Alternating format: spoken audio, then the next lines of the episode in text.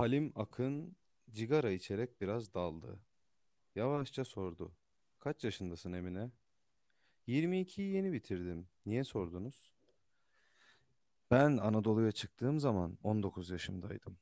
Erenköy'den, Bakırköy'den başka da köy görmemiştim. Yıl bin dokuz yüz yirmi dörttü. Sen şimdi neler duymaktasın bilmem ama duydukların benimkilere hiç benzemez. Neden? İstanbul Erkek Öğretmen Okulu'nun çıkardığı ilk Cumhuriyet öğretmenleriydik biz. Tıka basa rezillik doluydu bizim kuşağın on dokuz yaşı. Anadolu zaferi yetişmeseydi ne halt ederdik bilmem. Trablus yenilgisinde yedi yaşındaydım. Dağ gibi bir subay olan palabıyıklı dayımın kafasını yumruklayarak nasıl ağladığı gözümün önünden hiç gitmez. Balkan yenilgisini iyi hatırlarım. Paramparça göçmenler, inleyen yaralılar, meydanlarda sıralanmış idam sehpaları, kıçı suya batmış Hamidiye gemisi resimleriyle dolu bir pis yenilgiydi bu. Arz ve Tensip Podcast'a hoş geldiniz. Bu akşam sevgili kardeşim Miralay Bahri ile birlikte Kemal Tahir'i konuşacağız. Ve az önce okuduğum paragraf da Kemal Tahir'in Bozkır'daki Çekirdek eserinden bir pasajdı. Kardeşim hoş geldin. Hoş bulduk. Teşekkür ederim hocam. Ağzına sağlık. Ee, nasılsın, iyi misin? İyiyim, teşekkür ederim. Sen nasılsın? Sağ ol, ben de iyiyim. Çok teşekkür ediyorum. Tamam. Bozkır'daki Çekirdeği okudun mu? Okumadım ama köy enstitüleriyle alakalı olduğunu biliyorum. Sen evet. de güzel bir girizgah yaptın. Evet. Ee, henüz okumadığım eserleri arasında Kemal Tahir'in Bozkır'daki Çekirdek edindim. Lakin daha okuyamadım. Çok hoş bir eser. Ee, girizgahı da bununla yapmayı ben uygun gördüm. Ee, İyi. Çünkü Halim Akın bu kitapta e, aslında Anadolu'nun portresini en iyi çıkaran, feleğin çemberinden geçmiş bir ilk Cumhuriyet öğretmeni. Çok uzun bir paragraf aslında. Sayfa yüz elli, İtaki Yayınları'nın baskısı. Sayfa yüz elli. Upuzun bir tahlil. Neredeyse beş sayfa filan sürüyor. Ee, hakikaten kitabın özü denebilecek yerde burası. Sen bize özet geçersin hocam artık. Ee, şey gibi hocam, Google'da kitabı okumayıp e, Bozkır'daki Çekirdek özet üç sayfa yazan. Google'a kitap ismi yazdığın zaman e, kitap özeti, oku, indir diye kendisi otomatikman tamamlıyor. Eyvallah. E, bugün Kemal Tahir konuşacağız. E, bu işin evet. e, bugüne kadarki kayıtlarda belki hani hem moderasyon hem sürecin e, sohbetin ilerlemesi anlamında belki ben böyle biraz müşevvik tavırlar içerisinde olmuş olabilirim. E, ancak bu yayını sana hasrediyor ve e, giriş, gelişme ve sonuç yapacaksak da artık kaç bölüm sürecek bilmiyorum. Ama e, ben çünkü Kemal Tahir'in bir bölümde bitirilebileceğini zannetmiyorum. Nereden aslında başlayalım? E, yani Kemal Tahir dediğin gibi bir bölümde de bitirilemeyecek bir e, yazar. Ama aslında e, kendisinden ziyade hani kitaplarından bahsetmeye çalıştığımız zaman da aslında kitapları okunsa daha iyi anlaşılabilecek bir yazar. E, bu yayını seninle yapmaya başlamaya e, karar verdiğimizde de ben aslında şu ikilemde kaldım. Aslında çok bir şey konuşabilecek miyiz bu konu hakkında? Çünkü e, evet konuşulacak çok şey var ama başlı başına kendi eserleri, kendisini ve e, fikriyatını anlattığı için çok da aslında bize gerek kalmıyor gibi bir şey oluyor. Hı hı. Nereden başlayacağımız konusunda da istersen her zamanki gibi e, moderatörümüz olarak, gerçi tek, tek kişiyim burada ama sen e, yönlendir, oradan konuşalım. Ee, şimdi şöyle o zaman e, başlayayım. Sen ve ben e, Kemal Tahir'le tanışma hikayelerimizi anlatalım. Kemal Tahir'in hani kronolojisinden veyahut da tarihselliğinden ziyade e, eserleri e, bize nasıl dokundu, bizde nasıl etkiler oluşturdu? Yani Anadolulu iki tane bugün yaşını genç yaşta diyelim, tanıştığımız yaştan itibaren şimdi yaşımızı biraz alarak ilerliyoruz. Bizim hayatımıza neler getirdi, bakış açımızı nasıl değiştirdi? Eğer uygun görürsen önce ben bir anlatmış olayım. Sen de buna bakarak e, şey yapmış olursun yani. Belki e, bir örnek olmuş olur sana. Hı-hı. Öncelikle şunu söylemek istiyorum. Tabii ki Kemal Tahir senin sayende tanıdım. Ee, Kemal Tahir'e neden mesafeliydim veyahut da neden bugüne kadar okumadım Kemal Tahir'i? İnan bilmiyorum. Ancak ben Kemal Tahir'le Orhan Kemal'i biraz birbirine karıştırıyordum galiba. Hı hı. Ee, çünkü Orhan Kemal'in böyle eşkıya romanları falan var, doğru hatırlıyorsam işte bu İnce Mehmet falan Orhan Kemal'in değil mi? Yanlış mı hatırlıyorum? Yok hocam, Yaşar Kemal'in. Yaşar Orada da Kemal. Karıştırmışsın. Evet, Kemal Tahir'le Orhan Kemal'i karıştırırken aslında da Yaşar Kemal'le Orhan Kemal'i karıştırmışsın. Hocam müthiş bir sumuti olmadı mı sence bu? Yani bayağı iyi bir sumuti var. Müthiş. Müthiş hocam. Böylesine ee, çaprazlama, karıştırma. Evet. Mendel İlk kuralları halk yesin hocam bu çaprazlama karşısında. ee, sayenizde tanışmış oldum. Ee, Yaşar Kemal dediniz. Yaşar Kemal'in romanlarına ben biraz mesafeliydim. Çünkü anlattığı şeyler itibariyle sanki böyle biraz hani ne bileyim benim düşünce iklimime hitap etmediğini düşünüyordum. Şimdi hocam siz önceden biraz kilo bakımından fazlaydınız.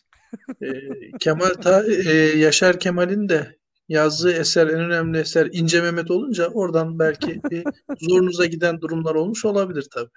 Mehmet İnce ben niye yüz yirmi kiloyum diye gerilmiş olabilirim. Oradan yani, oradan gelen oradan gelen bir can sıkkınlığı olabilir. Evet. Bilemiyorum artık. Belki dediğin gibi belki e, şeyim bağnazlığımdan diyeyim artık. Ama okuyacağım. Yani şu an kesinlikle Yaşar Kemal'i okumak istiyorum. Çünkü hocam ne olursa olsun e, okumak e, güzel bir şey, önemli bir şey. Hiç fark etmez. Yani neticede bir kendini izi tahlil edebilen bir insan olarak görüyorsanız, yani kendiniz bir eczacı olarak bu konuda addedebiliyorsanız, ecza dolabınızın içerisinde şifa da var, zehir de var, panzehir de var. Böyle görmek lazım. Tabii ki ben bu e, eserlerden ya da e, yazarlarından kesinlikle yani bir örnek verdiğim düşünülmesin. Bu konunun dışında bunu söylüyorum yani. Okuma konusunda hiç fark etmez. Okuruz, beğeniriz, beğenmeyiz, eleştirisini yaparız. O her zaman için bizde e, saklı bir haktır. Ama okumak lazım ne olursa olsun. Sanırım burada e, belki bu konuyla da madem çok güzel bir laf açtın. E, hani imani ve itikadi meselelerde de böyle insanların yaklaşımları oluyor. E, ben hani lafı o tarafa böyle yani ilahiyat tarafına kaydırmak istemiyorum ama bizim elimizde bazı mihenklerimiz var. Biz, senle, ben veyahut da işte bizim yaşımıza gelmiş insanlar, aklı başında insanlar, bizden daha olgun insanlar da bir şeyleri okurken okuyorlar elbette ancak bir mihenge vurarak okuyorlar. Ellerinde bazı mihenkler var. E, mihenge vurursun, altın mı, bakır mı bakarsın, altınsa alır cebine koyarsın, bakırsa atar geçersin gibi. Zaten aksi yönde bunun olması saçma olur. Yani bir fikir sahibi olmadan, onun hakkında bir görüşümüz olmadan, ne yürüdüğünü bilmeden karşı olmak da ya da sevmek de e, yanlış. Bir şeyi yanlış diyebilmemiz için öncesinde o şeyi tahlil etmemiz gerekir ki doğrusunun ortaya koyacağız ki yanlışlığı ortaya çıksın. Yani bir şeyi sevmek de aynı şekilde. Yani kuru kuru sevmek bir işe yaramaz. Önemli olan şey ama onu önemseyebilmek, pratiğe uygulay tabii ki pratiğe uygulayabilmek, onu vücut buldurabilmektir yani. Mesela senin bu mihenk anlamında bir eseri okurken ne mihenkler var senin alemindeki mihenkler nelerdir kısa kısa yani? Mesela aldın eline bir kitabı. Hani edebi olarak yani şey tabiri caizse bir tadım notları nedir senin aleminde? Bir kitapla ilgili aradığın giriş, gelişme, sonuç mudur? Olay örgüsü müdür? Tabii kitaptan kitaba değişir ama böyle bir beş madde, altı madde var mı böyle aklında bir şeyler? Hocam edebi dil benim için önemli. Hani şöyle önemli. Yani çok fazla bir pespaye tarzda bir yazılmış kitabı da yani zaten elimde sürünür. Fazla da okuyamam. Edebi dil açısından, akıcılık açısından önemli bir husus benim için. Yani yazarın fikriyatı çok önemli değil. Empoze etmeye çalışmıyorsa tabii ki. Yani ortada anlatmaya çalıştığı bir durum varsa ve o durumu anlatıyorsa sadece bu benim için hiçbir sorun değil. Yani benim zıttımda bir düşünce bile olsa sonuna kadar ben o kitabı okurum. E, ya da yazar, yani bunu çoğu yazar yapabiliyor. Kendi fikriyatına zıt tarzda da eserler çıkarabiliyor. Ondan dolayı yazarın siyasi ya da sosyal ya da dini görüşüne bakarak eserine hiçbir zaman e, puanlamam, notlandırmam. Tabii ki ben bir kitap eleştirmeni değilim ama kendi aleminde dediğin için bunu söylüyorum yani. Ben kendim bir kitabı okurken yazarının siyasi düşüncesi aslında benim için çok önemli değil. Ne zamana kadar önemli değil? Kitap bitene kadar önemli değil. Kitap bittikten sonra tabii ki önemli. Ee, yapılmış bir tenkit varsa ya da bir yorum varsa, bir iftira diyeceğim tarzda bir şey varsa kitabın içerisinde, kitabı bitirdikten sonra o zaten benim kendi alemimde e, mana bulmuş oluyor. Ben de ona göre zaten fikriyatımı geliştiriyorum. Bana lazım olan kısmını alıyorum. Olmayan kısmını da kulak arkası ediyorum. Varsın adamın görüşü o olsun. Benim için önemli olan şey benim onun içerisinden alabileceğim şeyler. Yani benim için bunlar önemli. Güzel söyledin. Çok güzel söyledin. Ağzına sağlık. Ee, hemen hemen ben de e, yaklaşık fikirleri e, paylaşıyorum seninle burada. Tabii dediğin gibi e, hani siyasi fikri tamamen ötelemiyoruz. İşte ben de bu bağlamda bu kitabı yani e, senin evinde bir akşam oturmasına gelmiştik. Evet. Ya hani işte İtaki'yi böyle dizmişsin Kemal Tahirleri. Ya hiç okudun mu dedin sen bana. O, o geceyi hiç unutmuyorum. Dedim ya hani hep bir okuyasım var gibi ama biraz mesafeliyim falan. Ya abi al sen bunu seversin dedim bana. Esir Şehrin İnsanlarını evet. vermiştin. Esir Şehrin İnsanları da benim ortaokul e, Türkçe kitabında yer alan bir kuple, bir pasaj gibi bir şey vardı orada evet. böyle. Hatta işte Yakup Kadri'nin dokuzuncu Hariciye Koğuşundan da Peyam Safa'nın de böyle alıntılar. Peyam Safa'nın özür dilerim. Yakup Kadri. Hocam isimler bende kayık. Onu söyleyeyim. Yani insan hocam. İsmi hafızamda tutmak çok Yakup zor. Yakup Kadri'nin hani, Yaban var. Milli Mücadele anlatı. Evet. Yaban var. Ya hani hepsini okumuşum ama isimler birbirine karışıyor genellikle. Kusura bakılmasın arkadaşlar cihetinden de. Evet. İşte ben Miralay Bahri'yi niye seviyorum? Beni böyle çok güzel tamamlıyor ve düzeltiyor yani. Estağfurullah. Amaç düzeltmek. Şu an bir kayıt ortamında olduğumuz için maksat e, yanlış bilgilendirme olmasın. Yoksa Yo, normal hayatta da sen böyle hem beni zemmederek hem de böyle yarı şaka yarı ciddi beni böyle düzeltirsin ya yani onu evet. öyle şey yapıyorum arkadaşlar. Yok. Yani siz burada tutup e, dokuzuncu Harciye Koğuşuna Miralay Bahri'nin de deseniz yoksa sesim çıkmaz mı? O kadar da değil yani. yani. Ben de bir kitap üzerinde çalışıyorum bu aralar. onuncu Dahiliye Koğuşu benimki. Ondan sonrasında İntaniye, Bevliye diye devam edeceğiz. Ben de aynen ben de onu diyecektim. Ben de üçüncü İntaniye ile ilgili çalışmalarımı devam ettim. Neyse kısa keseyim. Bir türlü lafa giremedim. E, sağ olsun sen... Hocam unutmadan Sait Faik'in Abası Yanık adlı eserini okudunuz mu? Çok sevdik. Ailecek. Yani abaları yaka yaka kitabı bitirdik. Öyle söyleyeyim hocam. Evet. Efsane e, Insta, şey, Twitter caps'lerinde bugün Sait Faik'in evet. Abası Yanık dedi. Neyse mevzuya giremedik. Ben sayenizde tanıştım ve bütün önyargılarımı da yıktım. Ee, yıkarken de şöyle oldu. Kitabı tamamen eleştirel bir gözle yani ya ne yazmış bu adam? Hani yani bugüne kadar hani fikriyat olarak hep acaba diye düşündüğüm bir insanın kitabını böyle eleştirel gözle okudum. Öyle söyleyeyim sana. Yani tabii ki bir hata bulayım, bir açık bulayım. Yani ne bulabilirim falan böyle yani anladın hı hı. mı? Böyle baktım kitaba. Ama yemin ediyorum yani altına imza atılacak bir kitap ve bittiğinde e, geçen gün arkadaşım biri ilk metal müziği duyduğunda size hiç hitap eden bir müzik türü değil ama bir albüm söylemişti. Ya dedi ilk o şarkıyı duyduğumda eargasm geçirdim yani e, kulaktan aşırı bir zevk aldım demeye getirdi.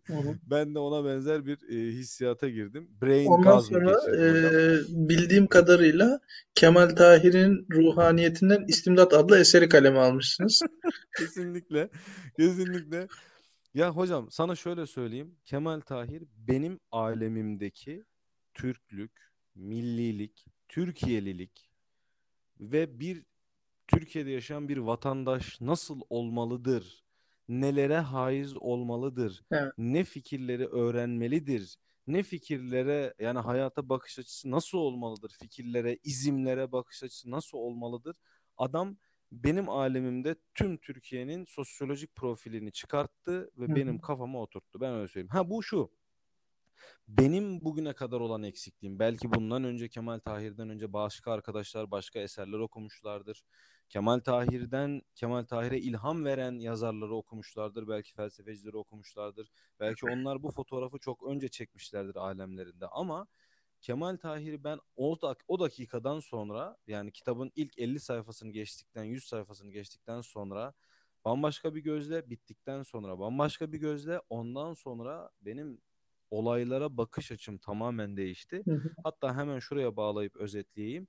Ben artık kesinlikle Türkiye'nin geçirmiş olduğu evrelerin, bu Anadolu coğrafyası ve Osmanlı eski coğrafyası olmak üzere, bunların hepsinin artık birbirini tekrar eden döngüsel, tarihsel devirler olduğunu düşünüyorum. Evet. Yani çizgisel bir bağlamda ilerlemiyor kesinlikle bizim tarihimiz. Belki dünya tarihi de böyledir ama tekerrürden ibaret görürsünüz yani.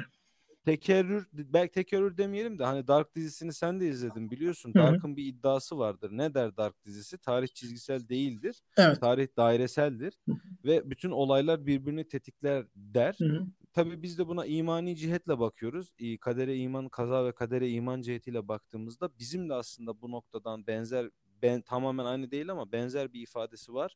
Kader, kaza, bunların hepsi birbiriyle etkileşim içerisinde olan şeyler. Hı hı. Bu topraklarda yüz iki yüz yıl önce yaşanan hadiseler bugünkü hadiseleri tetikliyor. Hemen kısa bir örnek vereyim. Yine Kemal Tahir'den konuşuyoruz. Hı hı. Kemal Tahir'in kitaplarında bahsettiği Yedi Çınar Yaylası, Üçleme şu an yanımda. Evet. Ee, siz konuşurken belki ben de oradan birkaç paragraf çıkarabilirim. Öncesinde çalıştığım yerler vardı. Hı hı. Anadolu coğrafyasındaki insanın fotoğrafını tam çeken üçleme Yedi Çınar Yaylası üçlemesidir. Hı hı. E, bu üçlemede e, göçmen olarak gelen bir adam ve ailesinin o topraklara nasıl yerleştiğini ve çingene geldi, pislik geldi, ulan ne biçim insanlar bunlar diye oranın yerlilerinin aşağıladığı insanları hı hı. bir nesil sonra, sadece bir nesil sonra o adamın çocuğuna aa demeye başlaması, onun kapısından ekmek dilenmeye başlamasını anlatan, aslında iç Anadolu, özünde Anadolu insanının fotoğrafını çeken bir e, şey bu. Evet. E, üçleme bu. Ve beni çok deruni etkiliyor ve ben bugün bu kitaptan e, edindiğim izlenimleri günümüze uyguladığım zaman, oranın optiğini bu tarafa çevirip gözüme taktığım zaman o lensleri, o optikleri anlıyorum ki gerçekten birbirini tekrar eden, birbirinin etkileşimi içerisinde olan e, durumlardayız. Keza bugünkü Anadolu coğrafyasının durumu da buna benzer e, şeylerle dolu. Yani şunu demek istemiyorum, bu belki çok ağır bir ifade olur. Siz bunu kesinlikle tasvip etmeyeceksinizdir ama kaypaklık bu topraklarda kadim bir gelenek galiba hocam. Hattu Şaşlardan beri. Buyurun, sözü size bırakıyorum. Estağfurullah. Sağ olun hocam. Güzel e, özetlediniz konuyu aslında. Şöyle e, tamamen katılmamakla birlikte tabii ki söylediklerinizde hakkaniyet payı var. E, yani kaypaklık hususuna gelince de yani ben bunu bizim insanımıza, bizim kültürümüze, bizim milletimize has bir şey değil de insanoğlunun fıtri özelliklerinden olmasına yoruyorum ben bu durumu birazcık. Hece dergisinin birçok sayısı var yazarlar hakkında. Normal çıkardığı sayılar haricinde özel arşiv sayıları da çıkarır. İşte Necip Fazıl hakkında olanı var. Keza işte bugünkü sohbet konumuz olan Kemal Tahir hakkında da var. Güzel bir başlık atmış mesela kapağına. Türkiye'nin ruhunu arayan adam Kemal Tahir diye. Aslında aynen öyle. Bu özetlediğiniz olayları e, o da tek bir cümle içerisinde çok güzel özetlemiş. Türkiye'nin ruhunu arayan adam olarak yansıtmış Kemal Tahir'i. Gerçekten bu böyle. Sizin Yedi Çınar Yaylası'nda bahsettiğiniz husus e, işte benim ben birkaç kitap örnek vereyim ya da şuradan başlayayım isterseniz. Hani Kemal Tahir'le tanışma mevzusundan girecek olursak. Ben Kemal Tahir'le ilk e, Beyazıt meyda, e, Meydanı'nın karşısındaki Meserret Kıraathanesi'nde diye başlıyorum şu. Lan bu ne diyor dedim bir anda. Tanışıklığımızı sormadınız mı hocam? Hocam anlat anlat, biz yalanı severiz. Şimdi böyle T R T iki programı gibi tek düze gitmesin hocam. Arada böyle şey yapalım, e, dinleyicileri de uyandıralım. Eyvallah. Kemal Tahir kahvesini sade içerdi filan diye başlamıştı şimdi.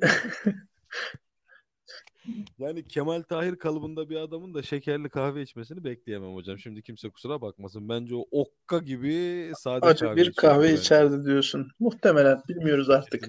Belki anılarına falan bakılırsa ya da onu tanıyanların aktardıklarına bakılırsa oradan bir şeyler çıkarılabilir. Şaka bir yana e, Kemal Tahir'le aslında benim tanışıklığım, onu okumaya başlamam e, ben Kemal Tahir, dur bir Kemal Tahir'i de okuyayım diye olmadı. E, hı hı.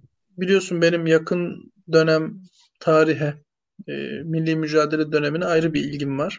Yani o dönemi anlamaya, araştırmaya e, fazla gayret gösteriyorum. Yani diğer tarih zaman aralıklarından farklı olarak. Normalde tarihi biliyorsun bütünüyle seviyorum, seviyorum ama yakın tarihimiz konusunda özellikle Milli Mücadele dönemi önce, öncesi sonrasıyla birlikte e, o yüzyıllık süreç diyeyim. Hani içerisine Birinci Dünya Savaşı'nda yer alan Balkan Savaşları'ndan bu tarafa doğru İkinci Dünya Savaşı'na kadar. Bu arada antiparantez, seninle Battlefield bir oynamayı çok özledim Birinci Dünya Savaşı deyince. Yine oynayalım inşallah. Sina cephesinde geldi. Çarpışalım.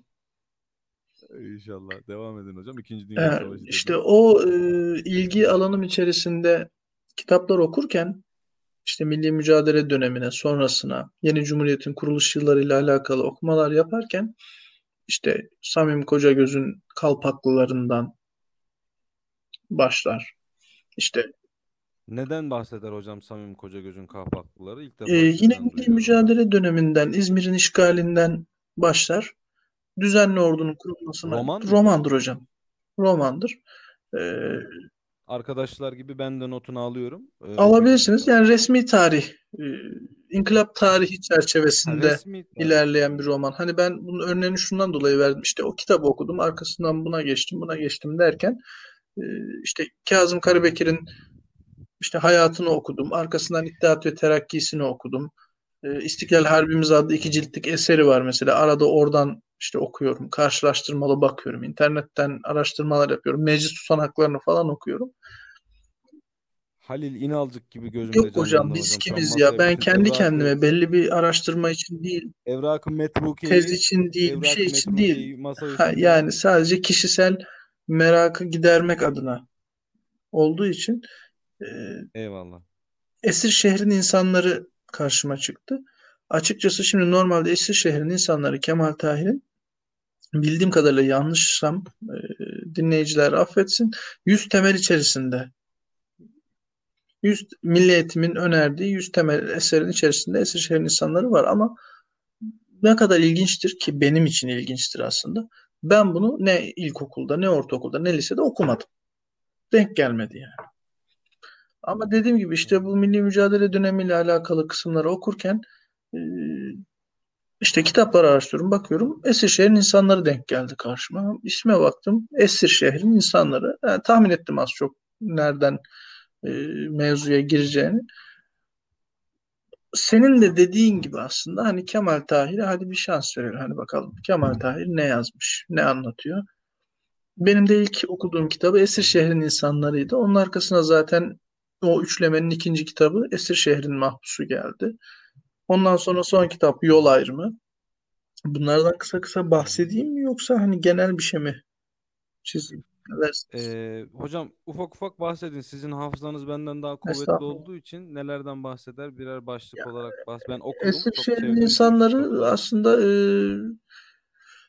yüksek tahsil almış Kamil Bey diye bilinen işte baş karakter. E, o şahsın İstanbul'un işgal yıllarında e, bir gazetede çalışmaya başlaması, o gazetenin milli mücadeleye olan desteği, onlarla birlikte Anadolu'ya işte gerek silah gönderme, gerek insan gönderme e, aşamaları, bu sırada kendi ailesiyle alakalı yaşadığı buhranlar, işte ailesinin aslında teslimiyetçi bir rol izlemesi, işte bize mi kaldı memleketi kurtarmak tarzında düşünce yapısı. Bir roman, yani tarih araştırma kitabı değil tabii ki bu ama roman örgüsünün içerisinde de o dönemi, o dönemin insanlarını, özellikle o dönemin İstanbul'unu çok güzel yansıtmış eserde. Esir Şehrin Mahpusu'nda da isminden de belli olacağı şekilde Kamil Bey'in bu dönemdeki işte Bekir Ağa bölüğüne atılması, İngiliz işgal kuvvetleri tarafından e, atıldıktan sonra Bekir Ağa bölüğü de birçok ünlü Tabii. ismi, o Milli Mücadele döneminin birçok ünlü ismini ağırlamış, meşhur Aynen bir kitaptır yani hocam, değil mi? O kitapta da işte Bekir Ağa bölüğünde yaşadıkları, aslında sizin bu işte Yedi Çınar Yaylası'ndaki ya da Bozkır'daki Çekirdek'e benzer e, Anadolu insanının e, hapis hayatını anlatan bir eser. Yani bir mahkumun yaşadıkları, ki aynı zamanda hem ülkesi esir, kendisi de esir ülkenin içerisindeki bir hapishanede esir. Bu minvalde değerlendirmek gerekir o eseri de. Yol ayrımında da bu üçlemenin sonu, artık e, milli mücadele bitmiş, yeni bir cumhuriyet kurulmuş, e, çok partili hayata geçilmeye çalışılıyor. İşte serbest cumhuriyet fırkaları, terakkiperver fırka. O fırkaların kuruluşunda, o partilerin kuruluşu sırasında ülkenin insanların bir yerde e, kelimenin tam manasıyla olacak bölünmüşlüğü, e, işte iktidardan yana mı olacağız mevcut, yoksa işte yeni kurulan partiler var, bunlardan taraf mı olacağız? Bir yanda inkılaplar, bir yanda işte halkın yoksulluğu, e, kültürel sizin de açıdan pozisyon almakta zorlandığınız bir dönemi fotoğrafını çekiyor galiba hocam. Nasıl hocam? Kitap. Sizin de diyorum epey pozisyon almakta zorlandığınız bir dönemin fotoğrafını çekiyor galiba. Ya şimdi paşa var, acaba paşaya mı yanlasak? Ya zaten paşaya yanlı, ulan serbest fırkada fena değil gibi yani. yani. Terakkiye bunlara da bir şans yani verelim yani. Gibisinden değil mi? Hangisi bana bakanlık verirse ona göre şey yapacağım yani diye. Sizin de Yozgat kurnazı gibi böyle dolandığın dönemler. Hocam sadece yani sükut ederek e, size cevap veriyorum bu konuda, biliyorsun. Çünkü ben ne desem sana gün doğuyor. Eyvallah. Öyle söyleyeyim. Eyvallah. Yani dediğim gibi ilk bu üç eserle başladım. Ondan sonra askere gittiğim dönemdi. Askere gittiğimde eşim, o zamanlar tabii nişanlımdı, bana Devlet Ana'yı hediye etmişti. Devlet Ana'yı e, askerde bitirdim. Devlet Ana'da zaten bir önceki yayınlarda da bahsetmiştik. E, Ertuğrul Gazi dönemini, Osmanlı'nın kuruluş e, yıllarını anlatır. Bitinya Ucu diye bahseder hatta. Söğüt, Domaniç ve çevresinden. Hı hı. O biraz da, daha tabii dediğim gibi Osmanlı'nın ilk kuruluş yıllarından bahsediyor. Milli mücadele döneminden çok apayrı bir yer. Ama orada da işte devletin esasını neyin oluşturduğu, yeni kurulan bir devletin, orada da aslında yeni bir devlet kuruluyor. E, kurulmaya giderkenki geçtiği aşamalar, o zamanki yine Anadolu insanının bakış açısı, yaşayış tarzı çok güzel bir şekilde işlenmiş vaziyette. Başka ne okudum? Yine Yorgun Savaşçı'yı okudum. Yorgun Savaşçı da işte milli mücadele döneminde o cepheden bu cepheye, Birinci Dünya Savaşı'ndan başlayarak tabii, o cepheden bu cepheye atılmış bir askerin savaş sonrasında e, köyüne dönme aşamasında yaşadıkları anlatılır o kitapta. Ne okudum başka? E, Bir Mülkiyet Kalesi. Hocam burada araya girmek istiyorum. Burada araya girmek istiyorum. E, Yorgun Savaşçı'nın dizisi yapıldı. Doğru mu hocam? T R T'nin yapmış olduğu eski dizilerden bahsediyorsun hocam. Evet. Bu Can Gürzap'ın oynadığı evet, Yorgun doğrudur. Savaşçı mıydı hocam? Yorgun Savaşçı. Ben izlemedim onları tabii. Eski dizilerini. Oraya da geleceğim. Hemen Şimdi bir şey tamamlayayım. Oradan onunla devam edelim hocam isterseniz. Var. Bir Eyvallah, Mülkiyet Kalesi var. Kitabı var okuduğum yine. Orada da e, Sultan Abdülhamit'in sarayın marangozhanesinde çalışan bir işçinin, okur yazarlık bile olmayan bir işçinin nasıl kademe kademe atlayarak sarayın içerisinde işte önemli yerlere geldiği, sonrasında da memleketine dönme çabası ve bir ev almak istemesi, kitabın ismini de zaten bu verir, Bir Mülkiyet Kalesi diye, saraydan Anadolu'nun içlerine giden bir hikaye anlatılır orada da. En önemli eserlerinden biri de bence son olarak bahsetmek istediğim Kurt Kanunu var. Kurt Kanunu da bir İttihat ve Terakki romanıdır bir yerde. Ee, güzel bir eleştiri kitabıdır. Güzel bir e, sisteme, ülkeye ayna tutan bir eserdir. Hatta orada Kara Kemal'in, bu karakol teşkilatının biliyorsun kurucularından Kara Vasıf'la Kara Kemal Bey var. Bu kitabın da başrollerinden biri zaten, baş karakterlerinden biri Kara Kemal Bey. Diğeri de Abdülkerim Efendi'dir, eski Ankara valisi. Kara Kemal Bey'in bir sözü var. O aslında çok güzel e, özetliyor kitabı. Çürüdük biz diyor. Çürüdük. Çürüdüğümüzün farkına varmadan çürüdük. Kısa bir cümle ama kitap okunduğu zaman da daha iyi anlaşılacak ve üzerine bayağı düşünülmesi, konuşulması gereken bir cümledir bu. Çok konuştum hocam, buyurun. Hocam düzeltiyorum. Yo, estağfurullah, düzeltiyorum. Yorgun Savaşçı değil, Kurt Kanunu'ydu dizisi olan. Onunla ilgili şöyle bir anekdot var hocam. Onu söyleyeyim ben. Kurt Kanunu dizisi, Gürzap'ın oynadığı işte o Kurt Kanunu hocam. Ee, YouTube'da da e, hala daha videoları olan Yorgun Savaşçı değil. Kurt Kanunu yeni çekildi diye biliyorum ben hocam. Ee, Yorgun Savaşçı. Yorgun Savaşçı ben başta doğru söyledim. Ee, Kazım Karabekirli sahnelerin olduğu Kurt Kanunu değil mi? Bu T R T'de çıktı. Üzerinden uçaklar geçti. Mahkeme sorgu sahnesi. Kurt Kanunu o yeni bir dizi. Kurt Kanunu. Şimdi o zaman Yorgun Savaşçı ile ilgili şöyle bir anekdot var. O dönem Yorgun Savaşçı çekiliyor ve çekenlerden bir tanesi T R T'nin çok eski televizyon dizilerinden, televizyon filmlerinden bir e, şey. E, yönetmen. İsmini de tam hatırlayamıyorum şimdi ben. E, Google'lamak lazım. Neyse beyefendi e, çekiyor ama o dönem seksen dönemi hocam yasaklıyor. Evet. Askeri yönetim yayınlanmasını, doğru, televizyona çıkmasını yasaklıyorlar hocam. Yasaklıyorlar, yayınlattırmıyorlar. Daha sonra bütün arşivlerden bunun kaldırıldığı ve yakıldığı, hatta hatta bazı ifadelere göre e, askerinin arşivine kaldırıldığı, orada da imha edildiği gibi ifadeler kullanılıyor. doksanlarda iki doksanlarda H B B diye bir kanal, hı hı, çıkmıştı belki biliyorsunuz. Hı hı. E, H B B. H B B kanalı hocam bu diziyi yine o yönetmenin danışmanlığında Can Gürzap'la, o dönemki şeylerle, imkanlarla yeniden çekmeye çalışıyorlar. Çekiyorlar da, başarılı da oluyorlar. Bir mini dizi tadında yedi sekiz bölümlük, hı hı, çekim yapılıyor ve büyük bir şeyle, mutantan bir şaşayla işte yayınlanacak, yasaklanan dizi falan filan derken o gece, aynı gece T R T eski çekimiyle yayınlıyor. O gün televizyonlarda, o gece televizyonlarda iki tane Yorgun Savaşçı oynuyor hocam. Bir eski çekim, bir de remake, yeni çekim diyebileceğimiz iki çekim izleniyor. Tabii bu e, çok ilginç. Hani yanmıştı, hani arşivlerde bir yoktu kopyasını falan derken bir anda filmin ortaya çıkması da tabii. Aynen. E, askeriyede miymiş? Bir kopyayı yanlış hatırlamıyorsam yapımcı ya da senarist hani yaktık, imha ettik diye, ama bir kopyasını saklıyor bildiğim kadarıyla o hikayede. Evet.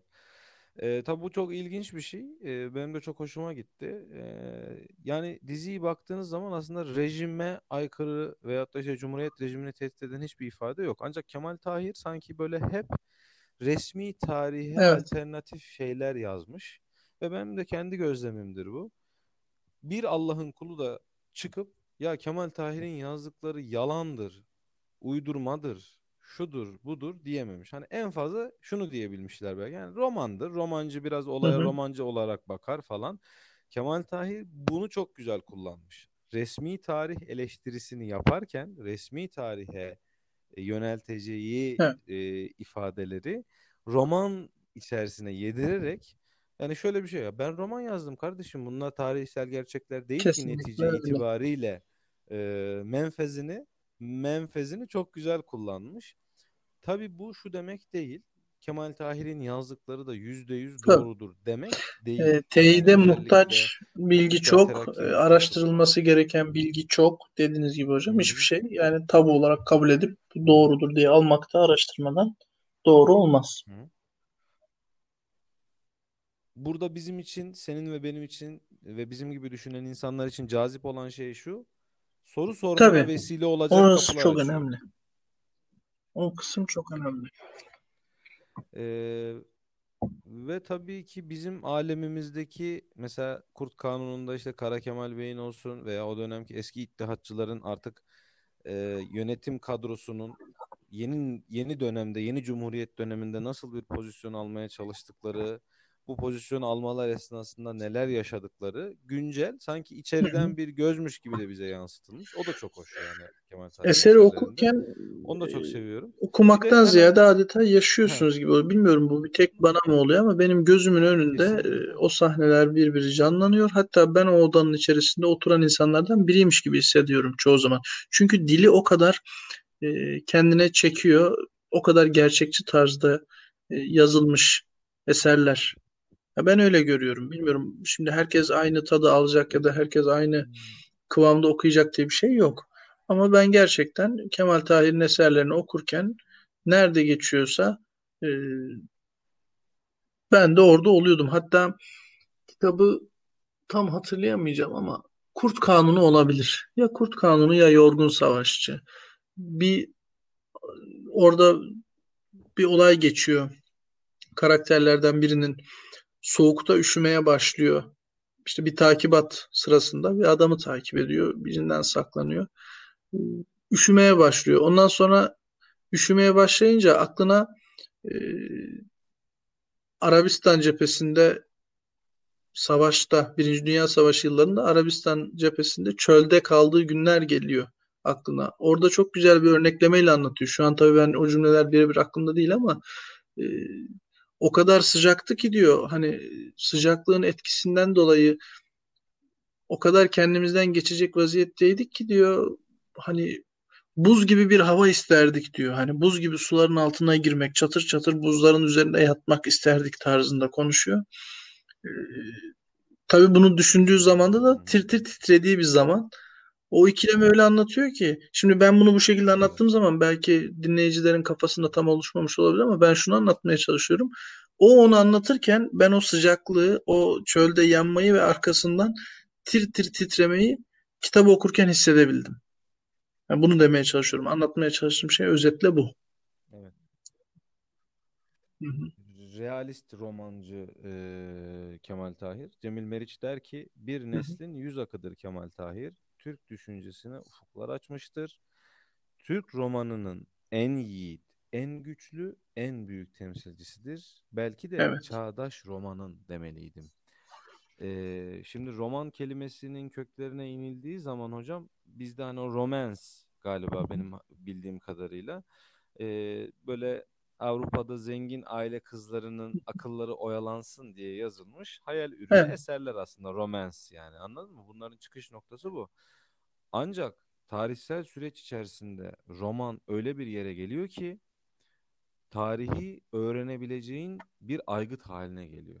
Hatta ve hatta şöyle söyleyeyim sana ben, e, aydınlanma sonrası dönemde, yani Orta Çağ Avrupa'sından çıkılmış artık modern dünyaya doğru gidilen dönemde yazın eserleri E, o dönemin tabiri caizse evet. propaganda araçları haline geliyor hocam. Reklam araçları haline geliyor. Dolayısıyla romanın güçlenmesiyle birlikte herkes halkın diline veyahut da halka en yakın olarak kendi fikrini empoze edebileceği bir evet. kanal olarak görüyor aslında romanı. Şimdi bu cihetten baktığımız zaman yeni cumhuriyette de birçok romancı, Halide Edip olsun, Ee, ya da işte yeni cumhuriyet rejiminin o dönemki fikriyatına uygun o aydın çevre diyelim, yeni oluşmuş olan, yeni ay- oluşan kaymak e, tabaka diyelim, hep resmi tarih anlatısına uygun, onunla çatışmayacak, Gazi Paşa'nın efendim emir ve tensipleriyle e, çarpışmayacak, tabiri caizse kendilerini bir anda Bozcaada sürgününde bulmayacakları üslupla yazmaya çalışmışlar eserlerini, e, gayretkeş bir vaziyette. Mesela bu veçede benim çok hoşuma giden bir e, eser. İnan sen bunları söylerken e, e, benim de aklıma o geldi. Sen sürekli oradan dem vurursun çünkü. Yok, Fali Rıfkı. Kimdi hocam? Refik Halit miydi o? Kimdi o? Yok. Fali Rıfkı. Babanız Atatürk vardı hocam. Yani tamam. Yani anladık hocam. Güzel, tamam anladık. Yani kaptın Çankaya civarından bağı, bahçeyi yani, anladık tamam yani. Halil Rıfkı Atay edebiyat değil aslında, normalde gazeteci. Çankaya sofralarında ziyadesiyle de bulunmuş bir gazeteci. Aynen öyle. Kendisi de bahseder zaten. Çoğu yazdığı eserler de zaten hani Mustafa Kemal Paşa hakkındaki eserlerin çoğu da hani Çankaya sofralarında zaten kendi izlenimleridir. O sofralarda duyduklarıdır, dinledikleridir, aldığı telkinlerdir, önerilerdir. Çankaya adlı eseri vardır. Bir ara benim elimde çokça görmüştünüz. Hatta bunun üzerine çok espriler yaptınız, hatırlarsınız. Evet hocam. Evet hatırlarım. Hatırlamaz olur muyum hocam? Adeta bir resmi tarih bayrağı gibi geziyor. E, yapacak bir şey yok. Bu zamana denk geldi yani. Ya hayır, her şeyi anladım da sabah büroya girerken çıktık açık alınlar. Abartmayın hocam. Ulan, abartmayın. Tamam, ya, Çankaya okuyorsun yani. Durup durup bir dakikalık saygı duruşuna davet ediyorum filan. La oğlum dur bir sakin ol ya. Şimdi sen bu verdiğin örnek güzeldi aslında. Hocam, ee... Mesela Falih Rıfkı'nın Çankaya adlı eseri tam bahsettiğin tarzda bir eserdir. Ee, Cumhuriyet kurulduktan sonraki e, Ankara'nın yapısından güzel bahseder. Hatta o eserde Kızılay'ın, yani Yenişehir dediğimiz Ankara Kızılay'ın oluşumu bile bahsedilir, biliyor musun? Aslında o yılları anlatan güzel kaynakta bir eserdir. O Kızılay'daki e, işte Gazi Mustafa Kemal Bulvarı'nın, Atatürk Bulvarı'nın nasıl oluşturulduğu, Ulus'tan Sıhhiye'ye, Sıhhiye'den Kızılay'a kadar oradaki çekilen tabii tabii tabii tabii tabii ben size anlatmıştım, hatırladınız değil mi onları? Aventalar kaptı. Ee, dükkan işte oradaki binaların altının işte dükkan olmaması gerekiyor falan diye, ki şu an mesela o aslından çok uzaktır. E peki, e peki oradaki iş hanlarından milletvekillerinin fazla uzaklaştırmıyor birer o tarafa da yer alması mevzuları hep o kitapta bahsedilir. Lafı, lafı evet. Kemal Tahir'den getireyim ben tekrar ve sana bir soru sorayım. Şimdi resmi tarih ve yaşanan olaylar, tabii resmi tarih derken bunlar yaşanmış olaylar.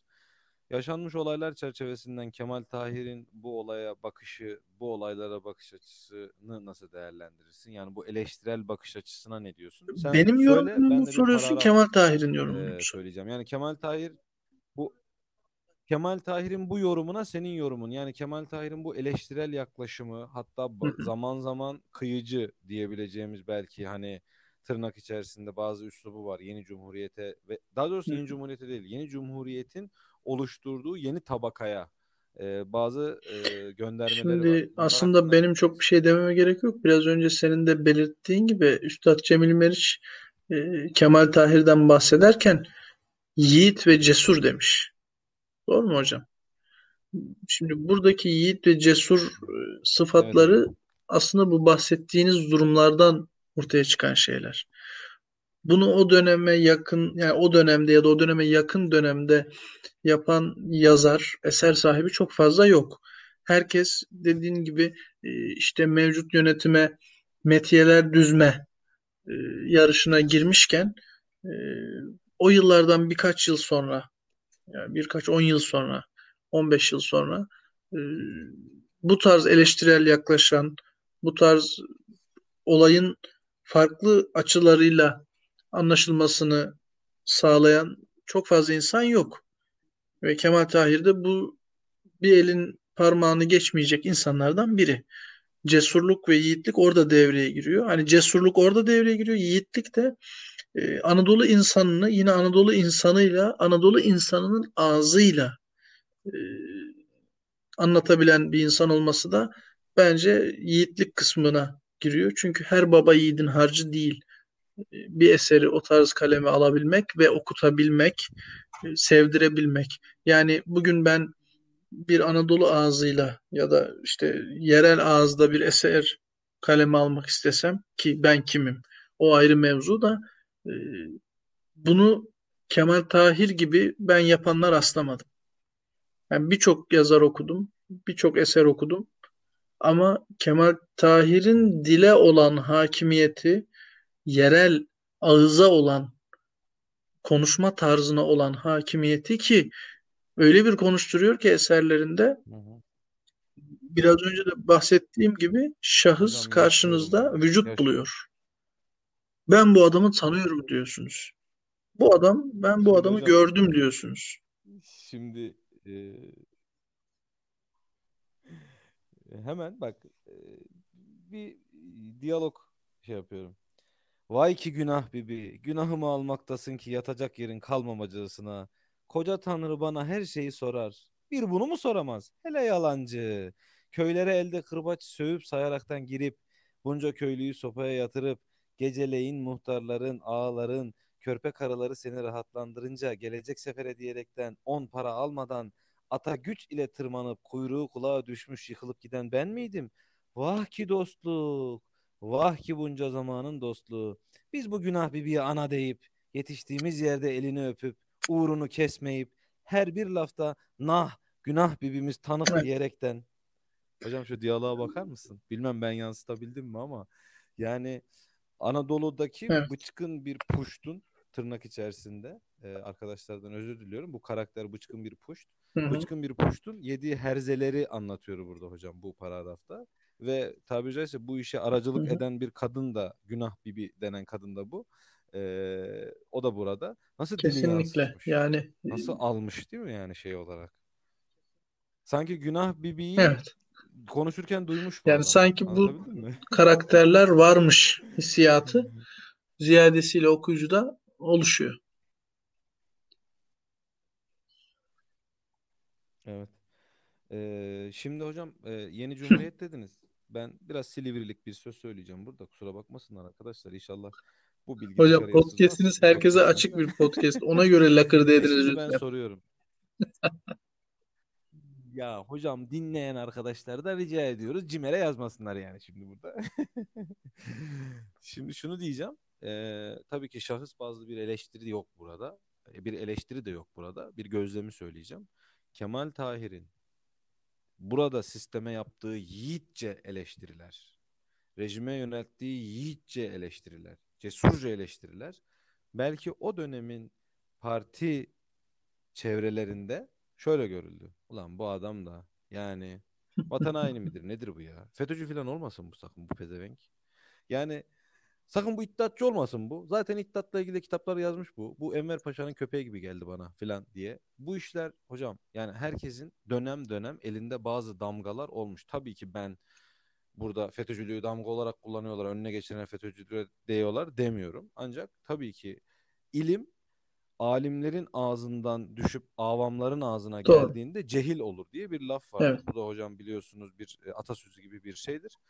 Şimdi FETÖ'cülükle ilgili olan iddia mahkemelerde, yüksek makamlarda ciddi bir iddia, kanuni bir e, isnatken halkın ağzına düştüğünde e, şeyden iki yüz elli gram pirincin içerisinden evet. taş çıkaran adam da FETÖ'cü olabiliyor yani anlatabildim evet. mi? Böyle olur bu iş belli bir süre sonra. Tabii ki bu da Kemal Tahir'in yönelttiği eleştirilerden bir tanesi de bu. O dönemde elene geçmiş, İzmir suikastı geçmiş. Değil mi hocam? Tak, tak, tak, tak, tak, tak, tak. Kim muhalif, şu muhalif. İzmir suikastı davası. yüz ellilikler, beş yüzlükler. Yumruğu sayar gibi geçirmişler adamlara tabiri caizse. Kim bir aksi fikir beyan etmiş, hepsi yemiş. Tabii ki ben bunu burada bir şey olarak değil, sistemin geneli olarak söylüyorum. Bu Avrupa'da da böyledir. Her rejim... Ayrıca yeni oluşan bir sistemin e, rejim e, ayakta kalması... yolunda ilerlerken karşına çıkan engellere verdiği tepkiler. Başka bir şey değil yani. Hocam şöyle düşünün bunu. Vücudunuz oluşmaya çalışıyor. Evet. Vücudunuz var. Yani insan vücudunu ele alalım. Mikrop Doğru. olarak tanımladığı her şeyi öldürür. Doğru mu? Belli bir süre sonra kanserli hücreler tabiri caizse vücudun tamamını ele evet. geçirdikten sonra faydalı hücreleri yiyip tüketmeye başlar yalnız. Ondan sonra artık kanserden morto olursunuz. Bu iş böyledir. Zamanında müdahale etmezseniz kanser bütün vücudu ele geçirir. Sonra gerçek iyi hücre, hücreler, iyi huylular, iyi e, şeyler, al yuvarlar, ak yuvarlar bu sefer sistem tarafından tabiri caizse şey zararlı Kesinlikle. Olarak görülmeye başlar. Çünkü artık kanser bütün vücudu ele geçirmiştir. Tabii dolayısıyla ben burada şuna dikkat etmek istiyorum. Kemal Tahir omurgayı konuşuyor. Kemal Tahir isimleri cisimleri kitabına yazmış olabilir ama Kemal Tahir Devlet Ana'dan itibaren sizin de çok güzel ifade ettiğiniz, beli ifade ettiğiniz gibi yeni kurulan bir devlette neler olması gerekiyor? Oradan alın bunu. Yeni kurulan bir ailede neler olması gerekiyor? Tabiri caizse her yöneticinin elinde bir rehber kitap gibi nasıl yerli ve milli omurga olur? Nasıl yerli ve milli olunur? Milli duruş nedir? Evet. Yerli duruş nedir? Propaganda nedir? Yalan nedir? Bunların hepsini Kemal Tahir bir roman üzerinden ve hatta bütün Kemal Tahir külliyatı üzerinden bize anlatmıştır hocam. E, lafı hocam şimdi e, Devlet Ana'ya baktığınızda buyurun. Kemal Tahir'e Osmanlıcı diyebilirsiniz. Kurt Kanunu'na baktığınızda İttihatçı diyebilirsiniz. Esir Şehrin insanlarına baktığınızda da e, Cumhuriyetçi, yani Atatürkçü dediğimiz Kemalist tarzda diyebilirsiniz. İşte Bozkır'daki Çekirdeğe baktığınızda sosyalist, komünist diyebilirsiniz. Anlat, anlatabildim mi demek istediğim şeyi? Aslında ne demek isteyebilirsiniz Kemal Tahir'e, biliyor musunuz? Evet, çok net anladım. Türkiye insanı. Yani tipik Türkiye vatandaşı. Türk vatandaşı. Kesinlikle. Hepsinden var. Hepsi birbirinin. Aynen.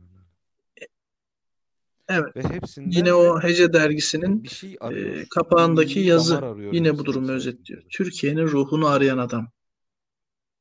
Yeri geliyor bin iki yüz doksan dokuza bin üç yüz iki yıllarına gidiyor.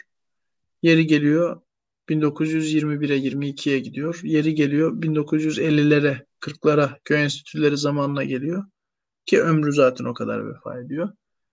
Ama ne yapıyor? Türkiye'nin ruhunu arıyor. Ve her çizdiği portrede, her yazdığı eserde bize, bizi, bizim ağzımızla anlatıyor. Başka da söze gerek yok.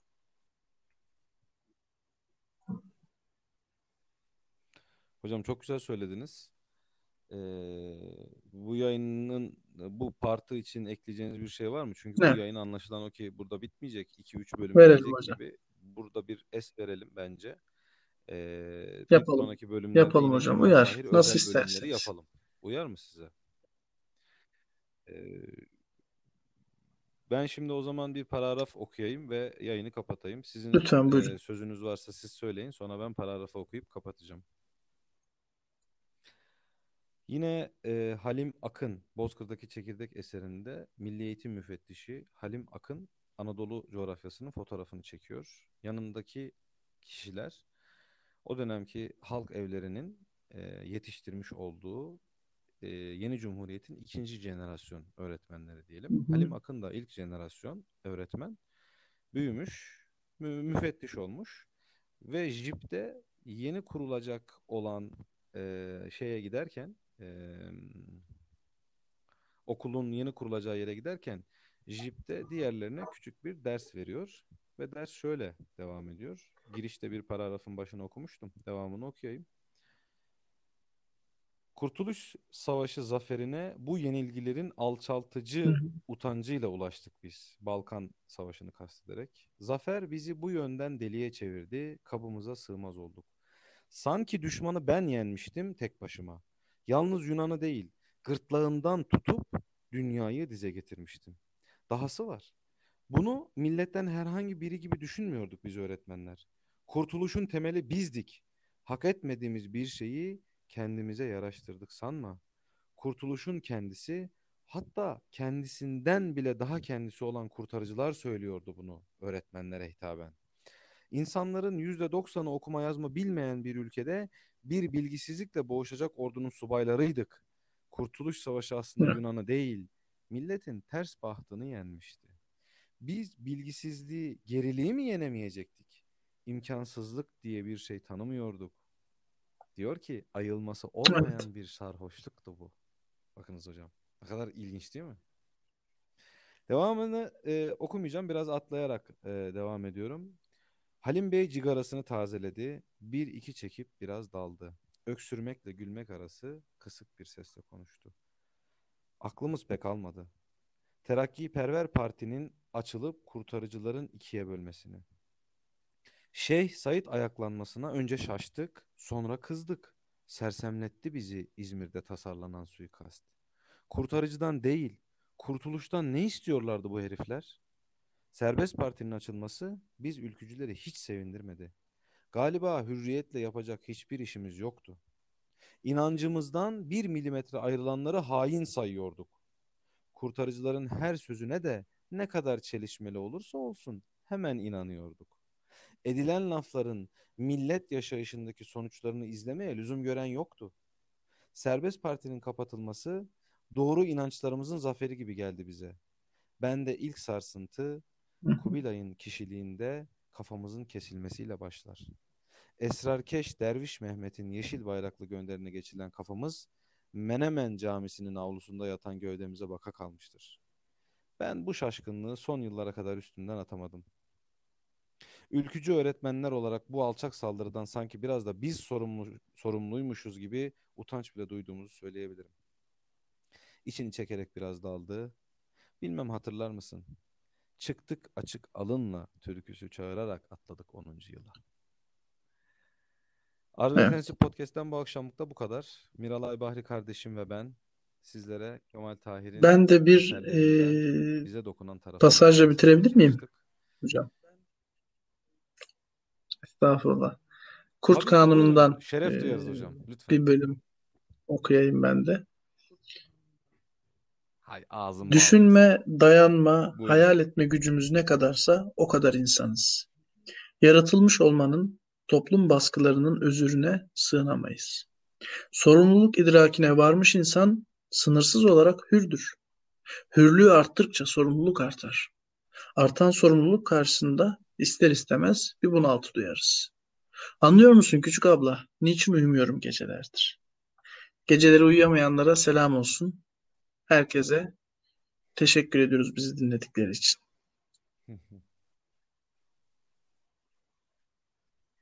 Yüksek bilgileriniz